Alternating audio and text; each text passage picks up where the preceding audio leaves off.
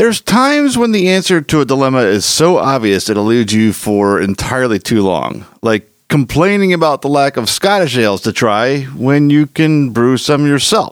So that's what I'm brewing this episode.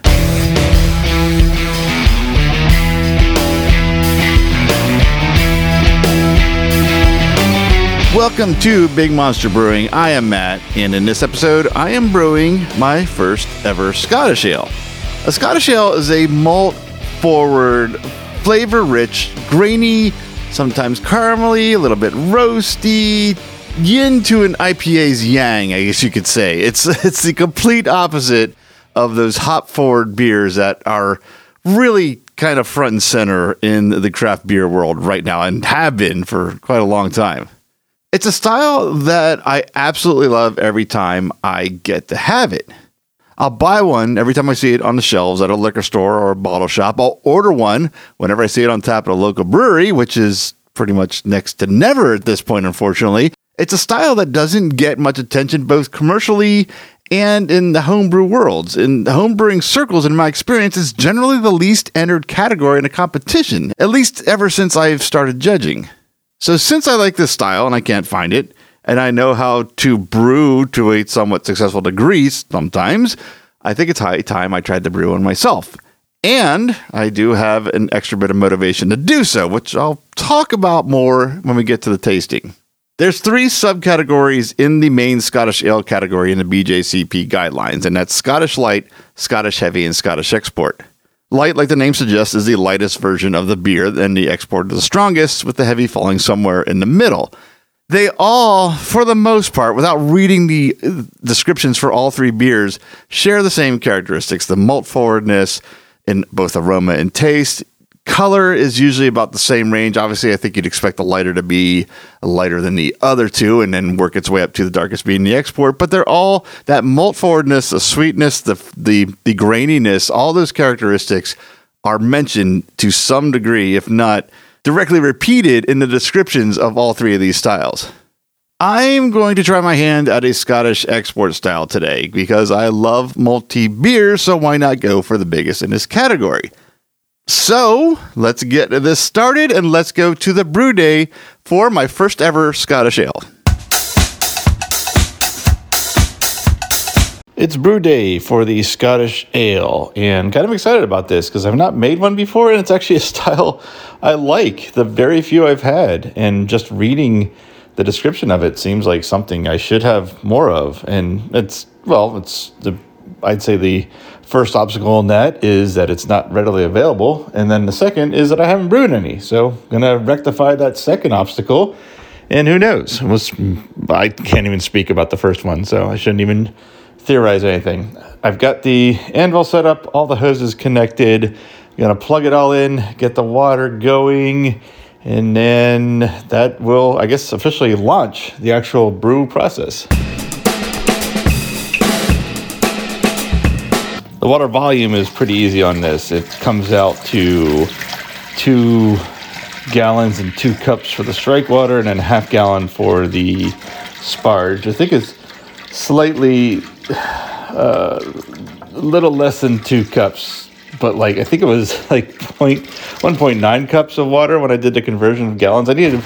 Uh, I think it came out to 2.62 gallons, and I think when I did that conversion into cups to try to start narrowing it down, it said 1.9. I'm like, close enough. So I did a short pour on a two cup measuring cup. So I'm putting the gallons, two gallons in now. Then I'll put the two cups in, or almost two cups, and then I'll put a half gallon aside uh, additional to this, not from this, additional to this aside for sparging, but I won't start heating that up for a little while because that's a half gallon and it's going to heat up pretty quick. I just turned on the foundry, so let's get the temperature set. I am going for a mash of 154 on this, little high because I want that malty sweetness to linger in this style. So at 154 I'm going to turn the power to the heating element to 100%, and then in about 10 minutes, this thing will fire up. I did time it a few episodes ago. It's about how long it's taking this, the small anvil foundry, to fire up. So I do need to write support and see what part is dying on this before it completely dies. and I'm in a situation where I'm half mashed in or whatever, full of liquid, regardless of what what level of brewing we're at or stage we're brewing, and the whole thing quits because I got a bad feeling that's what's going to happen if I put this off. During that 10 minutes, I got my brewing salts together, and right when I finished is when the heater kicked on, the heating element. So this is, I like to get the temperature up to like 90 to 100 before I try to dissolve the salts into the mash. So not adding those quite yet. I am going to go and get the grist together. I figured I'd talk about that because there's quite a few things going on in this one, and I figured um, instead of trying to do it as I measured them out, it'll be much faster to read it first and then go ahead and take care of it. So that's what I'm going to do.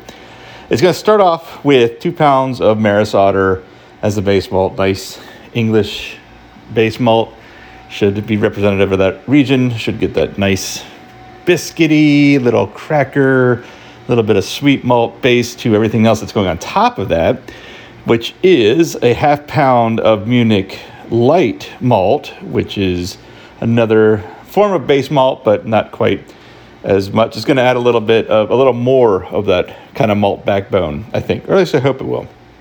But then the specialty malts, that's where things are going to really come together and get it to style.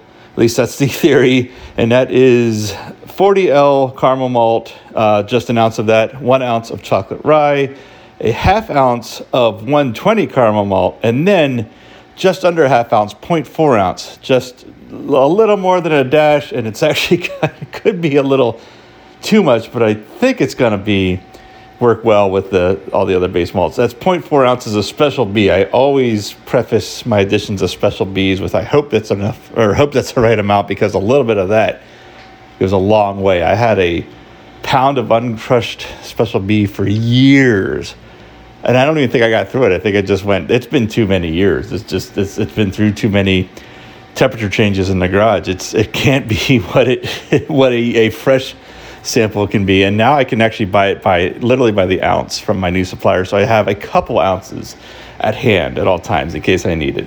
And I'm not even going to use an ounce on this. I'll still have an ounce plus. So that's that's uh, it's been a better way to stock my my malts, especially ones that are very uh, rarely used in these one gallon batches. So that is the grist. I'm going to go get, get that together. I'll probably go ahead and mill it, and I'll probably still be waiting. Uh, hopefully by then the temperature's up to enough to add the salts, but then I know I'm going to have to wait for the strike a little while yet. The mash is done, or at least the first phase of it, and now I'm going to set the foundry to 168 degrees for a 10 minute mash out. I'm not going to increase the the uh, power on the heating element. I have found that when I crank it up to 100 on these very small batches, these one gallon batches, tends to overshoot. And I don't mind getting to 70, but I mind getting past that and holding there. So 80 should keep it. It might overshoot to 169, 170 again. I don't mind that, but I don't think it's going to go farther than that. I don't think it has enough power to quite do that much of a heat increase that quickly. So once that gets going, I am. after I think this is the last the recording was the last recording I did just address this. I can't help myself. Uh, after five minutes, I'm going to add 0.15 ounce of triple crushed Carafa 3 onto the top of the mash to give this a little more color because I looked at my recipe and I'm in the low range of the color as it is. So if I add this and increase it a little bit, and the molasses also increases it a little bit, I according to the recipe adjustment I did, I should still be low middle range. So even if I go, I have the entire second half of the scale to get to and exceed if I think I'm in any da- uh, before I'm in any danger of it being completely out of style. So I'm to do it, and I put it in the recipe now, so I save it. So I remind myself when I go back to this that that's something I did. But I am going to add a little dusting of Carafa 3 on top in the last five minutes of the spar of the mash out recirculation and during the sparge. Can't help it. Have to do it. I got to get that color increase. So, uh, so much for talking myself out of it just a few minutes ago. Let's see what happens in the next few minutes. Maybe I'll talk myself out of it again or into something else that I probably shouldn't do. We're in the last few minutes of the mash out, and the That crushed up carafa has been on there for a few minutes. It has darkened it up a little bit, not a whole lot. It's getting more towards red. So hopefully between the boil and the molasses, I'll be much happier with the color. I am actually glad I did this. It certainly is not going to be too dark. So, uh, well, see. Now I'm wondering if I should have done more, but uh, now I'm not going to push it. Now I'm not going to push it. So I'll just, I think I got about a minute and a half left for this, and then the um, sparge. So we still could be gaining a little bit of color that I'm not quite seeing yet before we get to the boil. The entire mash out is done. Well, I guess the entire mash, I was gonna say the mash process from sparging. So I guess this is part of it as well, technically. So we'll say the mash out is done. I'm now up to sparging, just a half gallon of water. This will not take long at all. And then I let that sit for about 10 minutes to make sure all those sugars are rinsed off and dripped in and ready in the kettle. And then I'm going to transfer that to, well, it's in the foundry kettle, the foundry itself. I'm going to transfer that into a kettle and get to the boil. I transferred everything from the foundry into the boil kettle, and I have that on the stove now heating up and looking at where the color is now and kind of imagining what boiling is going to do and the addition of the molasses is going to do. I, I think the let last minute addition I did to the grist was the right thing. I, am much happier with the way this color is starting than what it was looking like it was going to start with. So I'm pretty. I think that was a good idea. I think that was a good addition. So we will we will find out. Even if it goes a little dark, I still have like like I said, as long as the recipe calculations were correct, I still have the entire half of that range to cover, and I don't think it's going to get anywhere near there unless I overboil it, which I certainly don't intend to do. Um, there's something else. Oh, pre-boil gravity. I took that. Uh, that was a little bit of a surprise. It's 1036. The target was 1030, so a little high. And I got to go. No, I was just going to say, I have to see if this recipe was adjusted for it being low, but I don't think that would be. I think it would be right on if it was. So it's even higher than that. If this does get to, let's see, gra- uh, starting gravity plus six points like this is, it'll be at 1039. My, my target is 10 or 1059. My target is 1053. That's still one point under the range. Again, these numbers don't necessarily mean anything because you don't submit them to a competition, but I am trying to reach that style range. I, am using them as a guideline. So I'm still within the range, though barely there, if that all is, if that's what ends up happening. Could be closer to 253 by the time we're done. Who knows? So I'm going to do an hour boil, like the plan, and I'm just waiting for it to heat up at this point. I'm not entirely sure I can describe how close to a disaster I just came.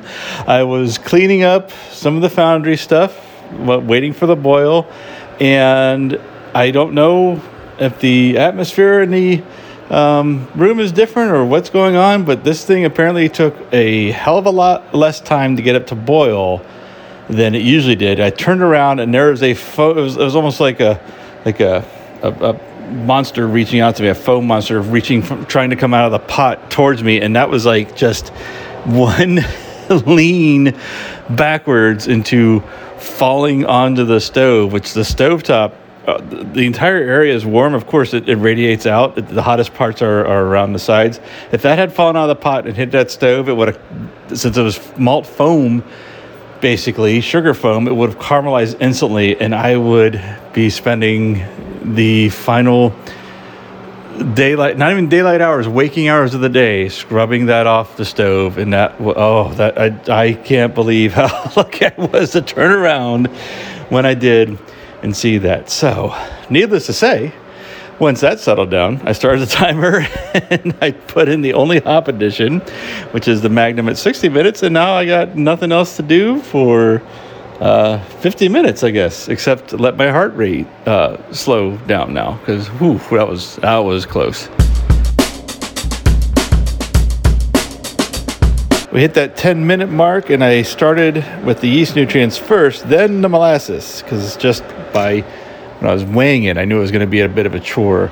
And I thought the black treacle that I add to my old ale, which I did about a month ago now was thought that was tricky getting it into the boil pot. That's that really that can't hold a candle to molasses. Molasses is slow. I I get slow as molasses now. That that phrase because man, that was that took a while, and I even put a little boiling wort into it, and hoping it was in a plastic cup. Hoping it wouldn't melt the cup and put some off flavors in. But it's I kind of spooned it in with a very shallow spoon and held it for a couple seconds to let it cool. That seemed to be just enough heat to loosen it up. But it took took probably it's only 0.7 ounces, and it probably took about a minute, maybe closer to a minute and a half to get it fully fully in there. Like the first 20 seconds were was it going slow as anything but then the next 40 is it, it once it once that little spittle trail goes it started coming up but when it stopped that was the worst part but it's done just a few more minutes here i'm going to put in a Whirlfloc little just a little chunk of Whirlfloc and then when the boil is completely done i'm going to chill it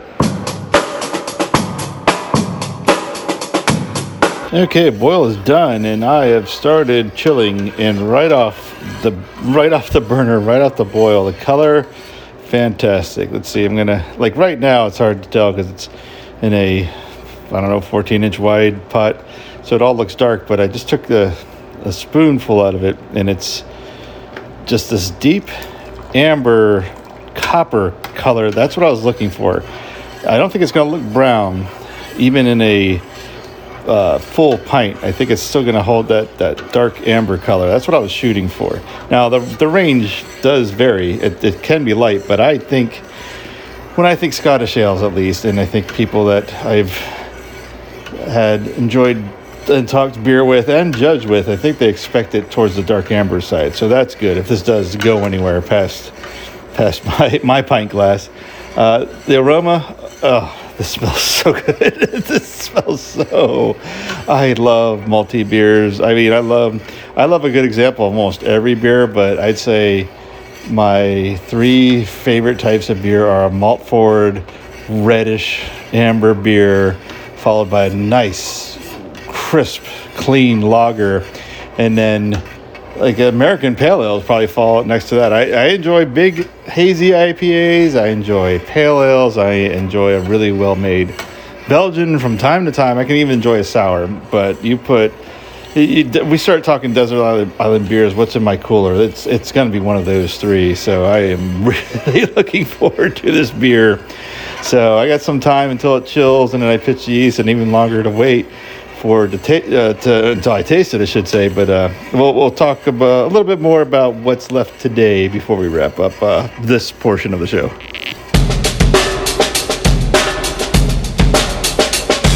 I've almost got it chilled. I just need to drop it five more degrees to get it to 67. That's about the the temperature. That's the temperature I'm shooting for. It's not about. I'm shooting for 67 degrees. If I overshoot it and get a little lower because I left it in the ice bath a little too long, that's that's fine. I am using Tartan by Imperial as the yeast strain, which is the same as Wyeast 1728, I believe, the Scottish ale strain. So, seems pretty appropriate for this beer, and I'm really looking forward to the ester, fruity esters, the sweet esters, the the yeast character that this I've gotten out of the strain in other beers. I think it's going to go really well with what I'm but I've been just smelling. Haven't even tasted this yet. When I'm smelling in this wort alone, so I am getting more and more excited about this beer. So, uh, so far so good for brew day, but I haven't gotten the fermenter yet. Anything could happen between that and then, but we will find out where we're at on the next recording, which makes perfect sense. That's how the show goes. I am completely done. I have the beer in the fermenter. The yeast was pitched. This is, of course, done before I put it in the fermenter. And I have my gravity reading, and I'm just double checking. Okay, it's uh, it is short. I knew it was short. I thought it was shorter than it was. It's this is interesting. I was six points over on my pre-boil gravity. I'm exactly six points under of my target. I'm at 1047, not 1053, and I expected it to be like 1050 nine because of the way things have been going, but not that's not what happened. It's the way this one went, but it's still within range of an export. But in the end, again, if it gets anywhere past me drinking it. If it goes to competition, I will enter it as what it tastes like. It'll be a heavy and export, even if it tastes like a light. But I'm curious why the big difference? Or if I wonder if I mismeasured the starting. Although I don't think I did. I mean, that would be, it had to have been 26. That's a whole another range of numbers I was I would be looking at on the uh, refractometer. So I don't know. It's just a little short, but it tastes phenomenal. It tastes so good. I tasted a sample of the wort. Cannot wait for this beer. So now, now I have to wait. This there's nothing I can do but let the yeast do its job, and I will gladly let them do it because I cannot wait to see what this beer tastes like. It's quite a few hours since the last recording, and I've been still pondering what the heck happened. Why? I'm pondering two things now. One, why are the numbers so low in the starting gravity? I mean, I always expect it to be lower because it usually is in these one gallon. Uh, like hybrid things, but like they're within the range, or with the like I would say three would be low, not six points low. And the other one, I this happened after I record, did the last recording. I emptied, it seemed like an unusual amount of leftover wort out of that kettle. And there's always some, and I actually brew, I, I calculate to have some extra so we can kind of slowly pour it in and leave the as much trub as we can in the kettle. That's that's uh, that's done on purpose. But this was more than that. This was I was like kind of surprised how much was left over. So I still don't know what happened. And I came back to Beersmith and I was, I, am 99% sure, if not more, that uh, this is the original recipe. This wasn't a five gallon recipe or two and a half gallon recipe that I scaled down. But just to make sure, I re entered everything exactly the way it was in the equipment profile in case I w- was remembering wrong and this was a scaling thing and something went a little crazy in the conversion all the numbers came out the same again. The same amount of water, same starting gravity, same or same pre-boil gravity, same starting gravity. And going walking re-walking through my steps today, I don't see that I added too much water. I have I had 3 1 gallon distilled water jugs. I have about a half gallon left, which, which I should have. It was 2.62 gallons, so a little less than half, but that that thing didn't look short, and I I checked the recipe. Was it a ninety minute boil that I forgot? No, it's sixty minutes. So I don't know where I went wrong. I thought I boiled as vigorously, especially since the the way the thing almost overboiled. That certainly was an indication that it was up to temperature. I know I turned it down right after that, but it was down for 30 seconds, uh, if that. So, and I thought I went back to the normal rolling boil. Maybe I didn't. That's the only thing I can think of is why I had so much. I had to add a lot of things up here. The pre-boil gravity being over is throws a monkey wrench into there being too much water, or or I kind of I shouldn't say that in that theory at least. That at least kind of um, supports the fact that there wasn't too much water, or else that would have been low as well. So the fact that it was over, I don't think there was too much water having more left over at the end of 60 minutes and having uh, the low gravity miss makes me think I just didn't boil vigorously enough. And I certainly boiled long enough. I uh, the timer was sixty. It was an hour. It's not, and it, it certainly felt like an hour.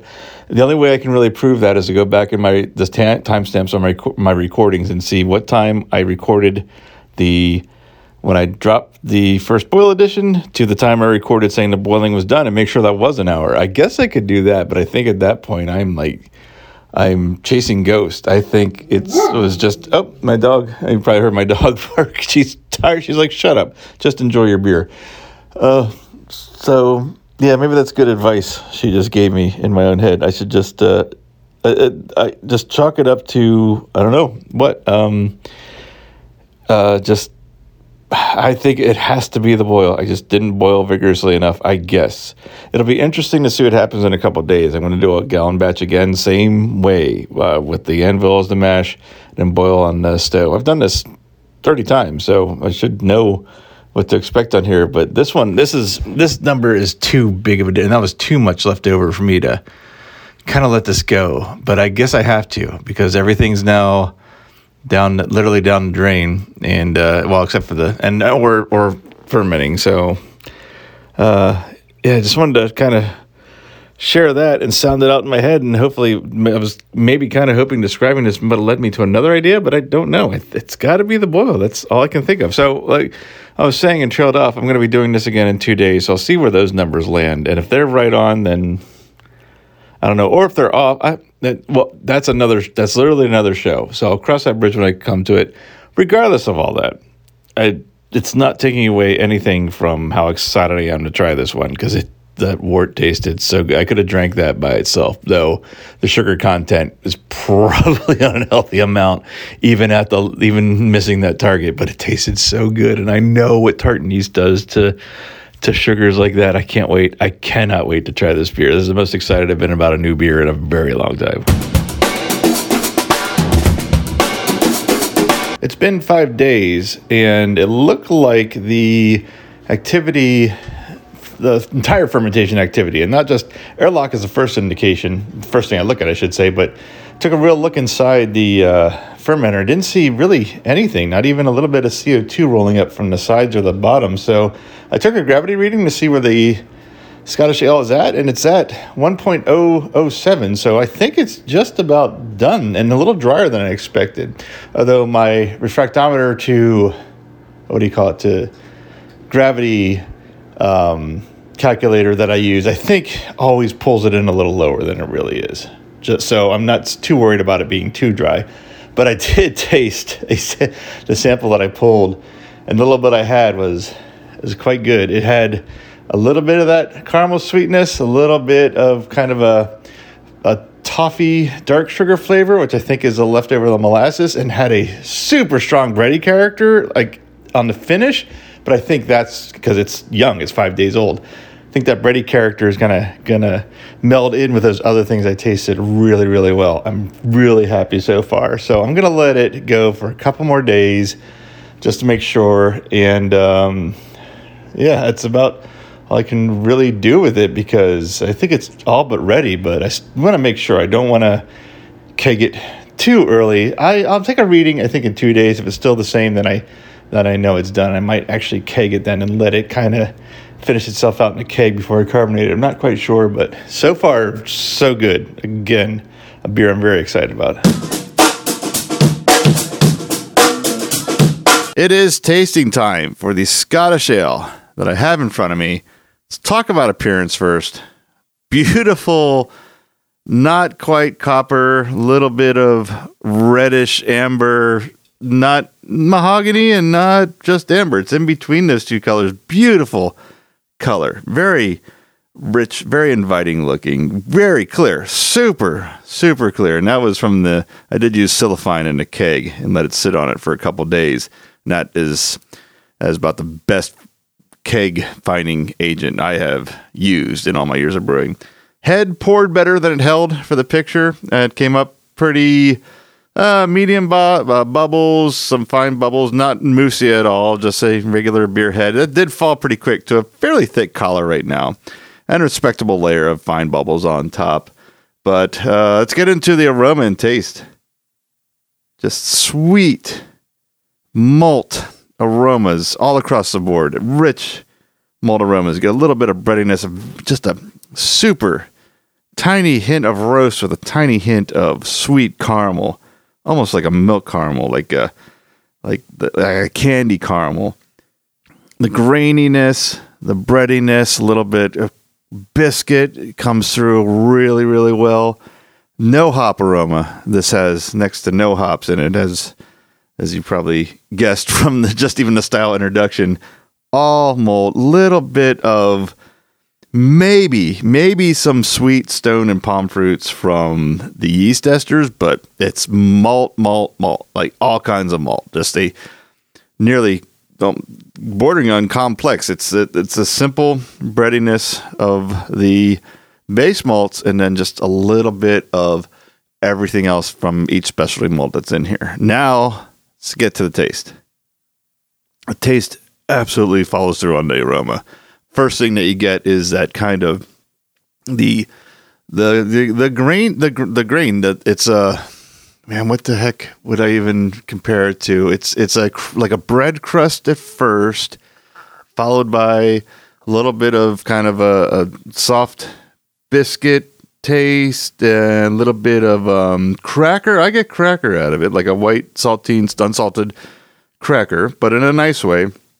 And then just this lovely caramel sweet writing on the finish and the palate, the kind of follow right through on that. And then just the ever so slight taste of roast and clean, clean, clean. This is such a clean beer. And let me taste it again because this is such a fun beer to drink. And I will tell you, I knew what I was getting into when I tasted this because I sampled this as I bottled and was loving every second of it. It's an absolutely beautiful beer, like uh, flavor wise, aroma to look at. It's so good. Um, as much as I can enjoy a hoppy beer, and there's just some nights where I am a hophead. I am in the brewery, and I want all the hops I, that you got. Give me your, give me your pales, give me your IPAs, give me your double IPAs, triples. Now quadruples are showing up. Then there's some days where I want a nice crisp lager, and that's all I want to drink. It's so damn hot out. Then there's those days where it's like malt is as important as hops and beer, and when they're t- done right and showcased right that's another fine beer. And there's really no comparison from the there's there's not there's not a lager that's like that and there's not an IPA that's like that. And that's a nice treat to have as well and this falls in that category. Now I wish this was the beer you heard me brew and I'll explain I did make this beer the beer that I'm drinking right now I did make the beer I recorded for this episode is does not taste like this. It didn't go bad, but it's not like this. And I have a glass here, and I will tell you what that tastes like, and then I'll explain the rest of what happened. So, color wise, it's actually almost the same. Uh, I would say this one's maybe a touch darker, but it's very clear. Head was about the same level. There's there's no uh, wheat or carapils in there to really assist the head. Uh, so I don't. That's kind of what I expect for both beers. Now, aroma wise, I do get the breadiness, the grains, but I don't get much else. Maybe, maybe I get some dark sugars if I really search, but the complexity is not there. Now, let me get to the taste. On its own, and it actually gets worse by comparison to the first beer. On its own, it's just, it's underwhelming. There's nothing wrong with it. The fermentation was clean, it's not infected. There's just this like lacklusterness to it. It's it's got some of the elements you expect. It's very malt forward. There's a breadiness to it. Um, it's not as complex as like with bread crust bread and cracker and biscuit. It's kind of just got a little bit of the raw grain that you get, get out of a malt forward beer and a little bit of breadiness and not much after that.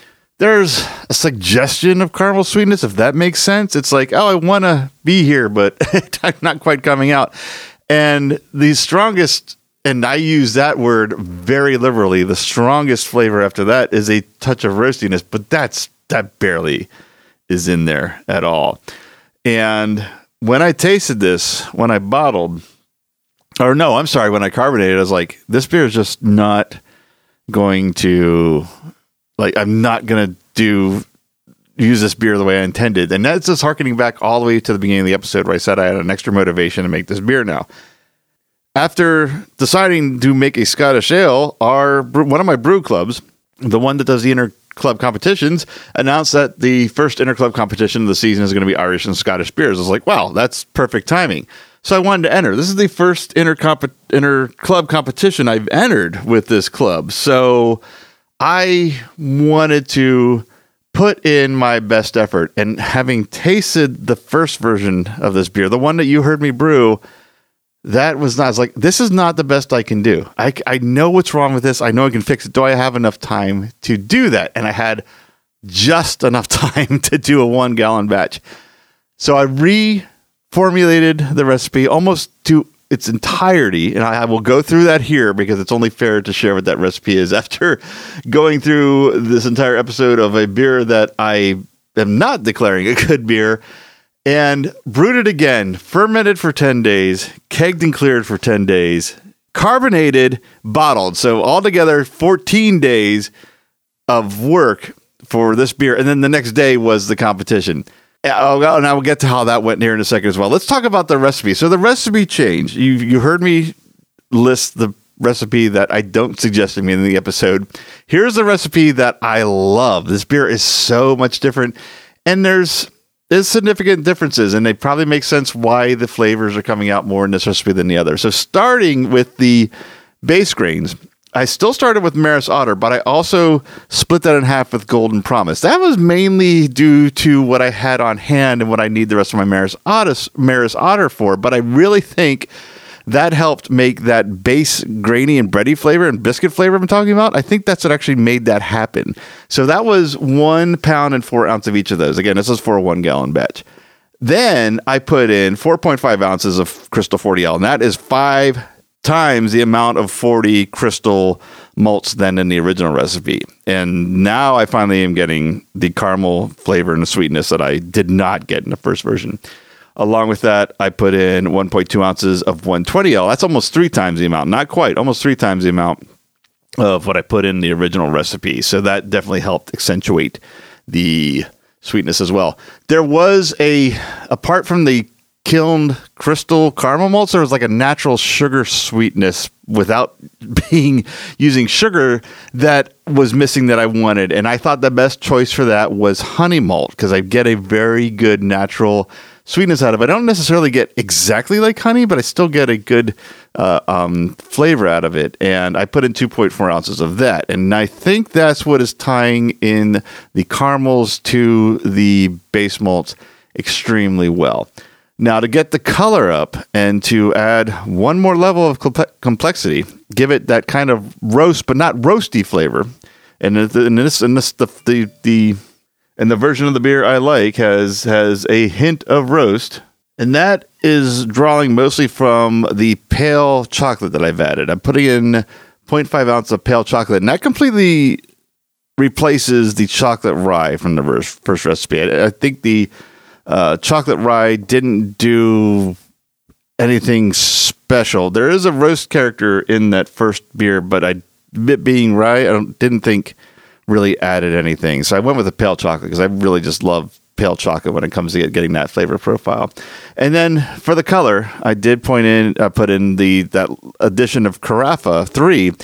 But in this case, I did not do this on the anvil, so it wasn't a late addition for color. It, I went directly in the mash because I ended up doing this in a bag, the bag in the cooler method that I do, that I usually save for like just raw test batches and then refine them on the anvil. I did not have time to do that. I had to do this on a weeknight. On a week, I was work was what was hectic. I won't get into those details. So I really had to literally squeeze this brew night in, and that that is the quickest way to do it. In fact, along with that, I also did a 30 minute boil and adjusted my hop additions. For this one, I just used East Kent Goldings just to get about 20 IBUs of bitterness. I think it came out to like 18.5 by calculation. I'm not quite sure chemically what it was at 30 minutes. Normally, I would do probably a 60 minute boil to get a little more caramel color, uh, uh, car- caramelization. Although clearly the second beer does not need it.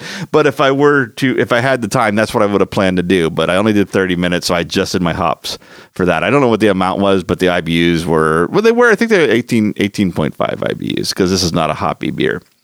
I also stuck with the tartan yeast. Uh, that is there. I had no complaints with the yeast character in that first beer, and I got it done in time for the the uh, night we had to drop them off to the meeting and for the competition. And I'm glad I did that because it won. It, it, I mean, first place. We had we do third, second, and first, like you would for any other competition, and it won first place. And I was probably the most surprised person in the room because I just I, I was more concerned about putting my best effort in because the first one I knew I could do better. And of course, I mean, I, I said this more than once before. I, I, don't, you know, you don't enter something hoping to lose, but I wasn't expecting to necessarily win overall. I, I, I thought it had a good shot at being in the top three, but to win overall was a big surprise, and I was really happy to. Uh, well, obviously happy to win, but I was really happy to my first one with this new club to win because I I, I don't I don't think there's anyone in there that doesn't think I'm there to try to do my best and do best for the club, but it's nice to show, I think, everyone that you are taking the club and the competitions seriously and trying to help with the circuit, which is the main reason I joined this particular club is to try to get the circuit cup back, the Florida Cup back in Orlando. And I think I feel this club has the best chance, and that's where I'm putting my efforts this year. So it just it was just nice to kind of fully say I am here to do the best I can for this club this season. And so that was that was a, it was a good night. it was a really good night. And on top of that, I still have some of that beer left. So I'm gonna do my usual kind of questions here, and I will tell you these the answers apply to the second version of this beer because I'll tell you right now, I'm never gonna make that first one again. I'm never gonna enter a competition, and it's already been changed. So I guess that is there. There's the answers. I ended up answering anyway. But as far as the second beer, the first one, then the second beer I brewed, I was gonna say the first one I tasted. I hope you're keeping this straight. I've now been sipping on two beers, so and no lunch, so things are getting a little you can figure the rest out there. Um, the questions are: Will I make this again? Absolutely. I I'm hesitant to convert this recipe to to a two and a half or five gallon batch because uh, one gallon came out so damn good. But I want more of this for several reasons: for competition, for um, drinking, and maybe even for a festival. Festival will be a good test for a five gallon batch and see if it if it translates up as well. But I may just make another one gallon batch for to get another couple competitions out of it at, because it came out so well. I'm not sure. I'll cross that bridge when I come to it. So I'll definitely make this again in one form or another, if not more forms. Am I going to enter into a competition? I already have. We just talked about that, and I have enough to enter. It's it's too late for the first competition of the season. That window is closed. They're actually starting to. I believe they're judging right now. I think I saw a post on their Facebook page today that they're judging as I'm like recording this or before I sat down to record this. So judging is going on. Second competition registration is coming up in a week. Actually, well, actually five days from now. So I am going to snag a spot specifically for this beer. I'm going to try to snag the maximum, but this beer is going in. So, yes. Would I change anything? Not yet. Nope. Nope. I am so happy with the second version of this beer that I cannot wait to make it again. Exact same way. The exact same way. And the mash, the mash bag. Well, let me make one point on the mash bag. I did something I forgot to mention in the recipe. I did increase the mash temperature to 155 degrees to get some more complex sugars out of it that wouldn't ferment.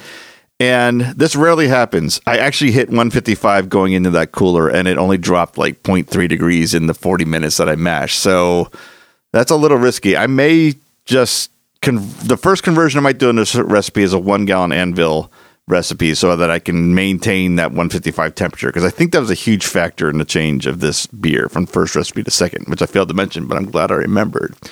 So that change might happen, but I'm only going to do a half hour boil because I just like the way that came out, and I saved myself a half hour that night. It'd be nice to save my half hour on every brew I make since I brew so much lately. So that might be something I might consider for beers like this, particularly malt forward beers um, that don't necessarily need caramel uh, kettle caramelization. So um, I think those are the three questions. Any other questions that I have had? I think I answered in all the ramblings I did. I think this is one of the longest tastings I've done, but I had to describe two beers.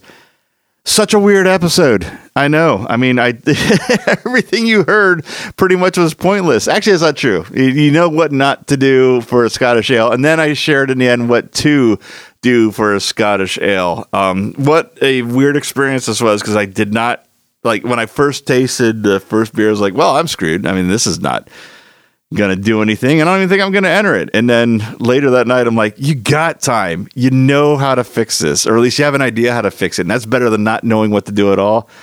Do it. So I did that next night and squeezed this all in. And this might be the fastest um like competition, like seriously style, dial it in, focus beer I've made, and it paid off. So it's, it's been a fun experience, but a weird experience. And I hope I don't have to do something like this again anytime soon.